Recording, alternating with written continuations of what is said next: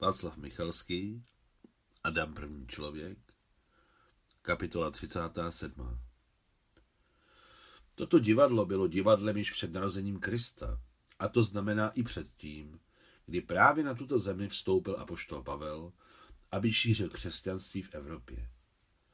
Kruhová scéna, známá světlým pískem, a vysoké kamenné lavice divadla rozděleného na sektory byly necelých 100 metrů od tábora, kde jsme hodovali. Šel jsem rychle, pevně jsem držel stakán ze 45% rakí a když jsem došel až k první řadě amfiteátru, knedý v krku mě už tak dusil, že jsem se málem rozplakal. Musel jsem postavit staka na teplý kamenný schod, uklidnit se a až tehdy pokračovat v cestě na samotný vrchol amfiteátru. Neznámo, proč mě to táhlo posedět právě tam nahoře. A tak jsem se usadil na nejvrchnější řadě na teplých kamenech omytých tisíciletými dešti, ovátých tisíciletými větry, vyleštěných časem a porobitých zároveň, které přežili jak zakladatele města, makedonského krále Filipa II. a jeho po celém světě proslaveného sně Alexandra a mnoho, mnoho dalších. Z výšky jsem dobře viděl celé okolí. Nevysoké hory v lehkém našedlém oparu, tmavozelené pomerančové háje, hromady osamoceně stojících velkých listnatých stromů, mě neznámého druhu. Z Filip do Kavaly to bylo nějakých 17 kilometrů.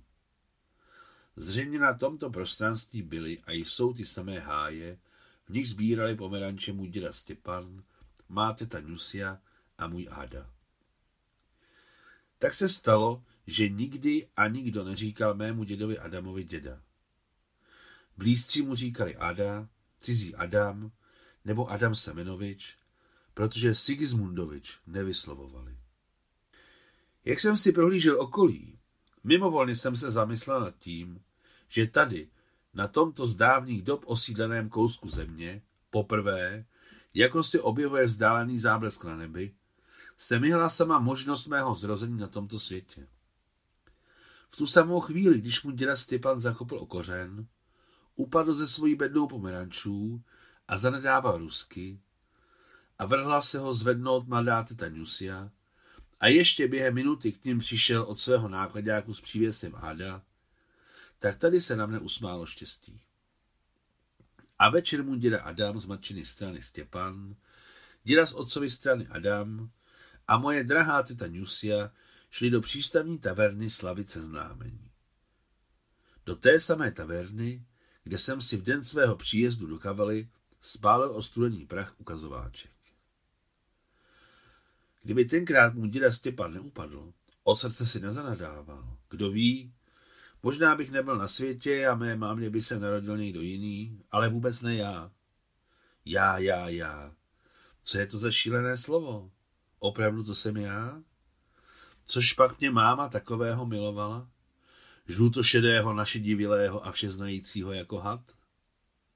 Tenkrát jsem ještě neznal tyto verše Vladislava Chodaseviče. Stejně jako jsem nebyl šedý, ani šedivý, ani žlutý. Tenkrát mi bylo 37 let. Jak se tenkrát zdálo, už 37 let. A jak to chápu dnes, jen 37 let. Proč jsem se málem rozplakal? A proč jsem se vrhl do osamění, aniž bych si zapomněl sebou vzít skoro plný vysoký stakan merunkové rakie? Samozřejmě zasáhla mě píseň Erato. Samozřejmě už jsem měl vypito. Ale hlavní bylo, že dnes, 24. října, by moje máma slavila 58 let. Moje máma zemřela před pouhými 14 měsíci. Odjela do Novočerkaska ke starší sestře Jeleně a tam náhle zemřela. Je tam i pohřbená. Celkem nedaleko od svého rodiště Taganrogu. Mimochodem i od mého rodiště. Prožil jsem v Taganrogu prvních devět měsíců a pak už jsem tam nikdy v životě nebyl. Sice jsem tam nebyl, ale hladově jsem poslouchal vyprávění o tom, jak jsem se narodil jako sedměsíční ten černový den, když moje máma a její starší sestra Nina od čtyřech ráno stáli ve frontě uvězení aby předali balíček mému otci. Balík nepřijali. Mámě začínaly stahy, mohla porodit v mladé kukuřici, ale teta Nina ji nějak dovedla do porodnice. Máma byla v kritickém stavu, praskla jí voda. Lékař jménem Papikov nařídil vzít moji mámu na sál. Ale tady začala zdravotní sestra sexotka řvát. Co to děláte? Já ji znám, je to žena nepřítele národa. Ven, ven, zakřičel na ní jako odpověď doktor Papikov. Tady nejsou nepřátelé, ale jen rodičky. Od té doby, kdy jsem náhodně vyslechl toto mámino vyprávění, zřejmě tetě Nusě, jsem si jednou provždy zapamatoval příjmení Papikov. Úspěšně jsem se narodil. Nedonošenec, ale přece jen živý a zdravý. A v ten den, kdy nás mámou propouštěli z porodnice, sebrali doktora Papikova přímo v práci. Ano, tak tenkrát o lidech mluvili. Sebrali ho. A všem bylo jasné, kdo sebral, kam odvedl a kvůli čemu. Stejně jako můj otec, zmizel lékař Papikov navždy. Seděl jsem na teplých kamenech starořeckého divadla, jsem tam si loknul voňavé pálící rakie, díval se z výšky amfiteátru na scénu proslavenou světlým pískem, která viděla jak řecké tragédie, tak gladiátorské zápasy. Římané vládly na těchto místech několik staletí. A Filipy se nestaly známé celému světu proto, že je založil otec Alexandra Makedonského, ale z toho důvodu, že u Filip v říjnu 42 před naším letopočtem proběhla bitva dvou silných římských armád. Z jedné strany liberálové a z druhé konzervativci. Vyhrál liberálové, v důsledku čehož, jak to vždycky bývá, sice špatná republikánská vláda, byť špatná, ale demokracie, byla nahrazena samovládou imperátora. Zatímco jsem se vyhříval na sluníčku a pokukoval dolů na scénu proslavenou světlým pískem, malátně jsem trochu nad vším přemýšlel a merunková rakie doprovázela mé rozjímání. Myslel jsem na řekyni Erato, která mluvila hlasem a slovy tety Moti, zpívajícími písničku tety Nusi, na mého dědu Adama, který, stejně jako máma, již nebyl na zemi, ale v zemi, na Alexandra Makedonského, který je díky své hloupé náladě, která byla způsobena nemocí a smrtí milovaného přítele Hefajstiona, přikázal roštetit lékaře, který ho léčil a podříznout za jeden den deset tisíc neozbrojených mužů, bezbraných žen, starců a stařen, dětí a nemluvňat, celý národ Kosejů. Všechny bez uvážení a bez nejmenší viny před ním, Alexandrem Velikým. A ptáte se, v čem je jeho velikost? V divoké krutosti? Z toho plyne, že pokud chcete zůstat v paměti lidí na věky, prolejte řeky lidské krve, prolejte jí co nejvíce. Do té doby jsem toho hodně o Alexandru Makedonském přečetl a už pro mne neznamenal hrdinu. I když tenkrát jsem ještě neznal verše ruského básníka Georgie Ivanova. Povyprávět o všech světových hlupácích, co osud lidstva drží v rukou. Povyprávět o všech zesnulých hlupácích, co odcházejí do historie ve světlých věncích. Proč? Ticho je pod pařížským mostem. A co je mi do toho, co bude potom? Něco přes rok uplynul od máminy smrti. To ještě vůbec není ta doba, kdy se syn nebo dcera dostanou spod průzračného závoje, co jim obklíčil duši a drží se jich od prvního dne po tři léta. V dětství, pubertě a rané mládí jsem bezvýhradně miloval svou laskavou, krásnou, chytrou mámu, ale viděli jsme se zřídka, protože jsem bydlel hlavně u Ády, takže opravdové zpříznění duší jsme tenkrát neměli. To zpřízněné u nás zřejmě nastalo od toho dne, kdy přišel erární dopis otci s fialovým razítkem a máma vyprávěla celou pravdu. Co se týká všech mých čtyřech babiček, miloval jsem je, co si pamatuju vždy. A dědu Adama? Za prvé, ne dědu, ale Adu. Za druhé, vždycky bylo pro mě nejdůležitější ze všech, přesně tak, jako já pro něj. Děcko chce, dítě chce, Třímač je děcka třímač.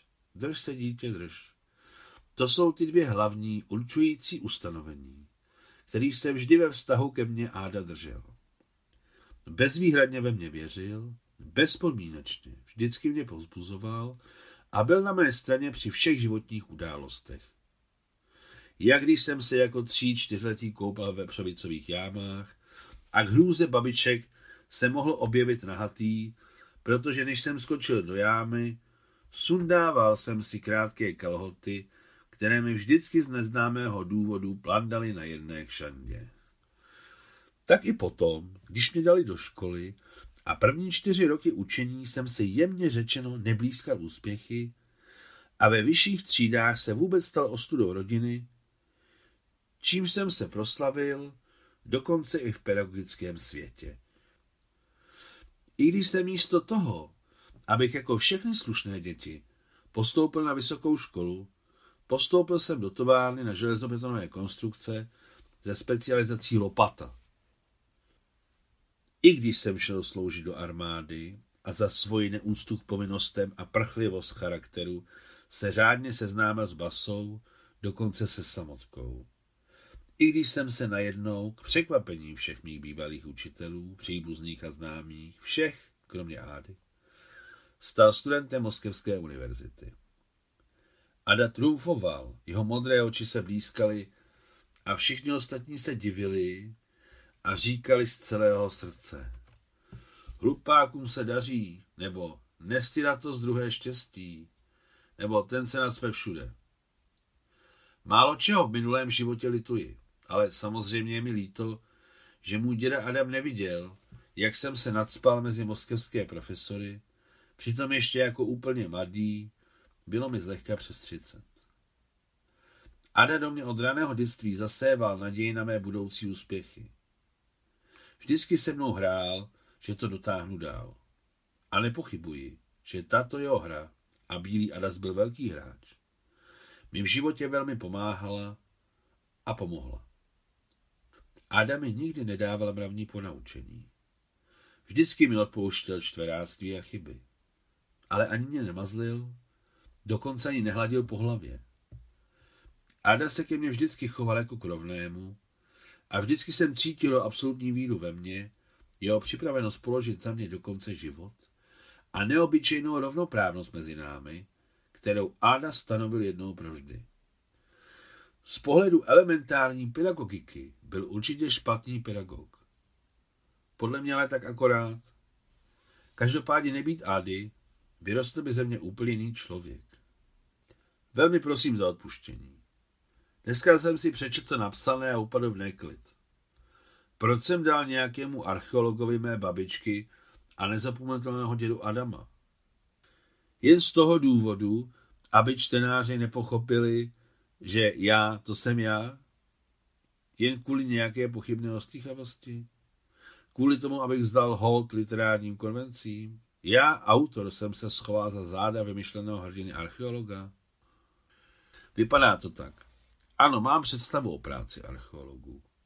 Ano, navštívil jsem řecký, ale lze říci makedonský přístav Kavalu. Byl jsem v jím archeologickém muzeu. Dokonce jsem si koupil válečnou helmu z dob Alexandra Makedonského.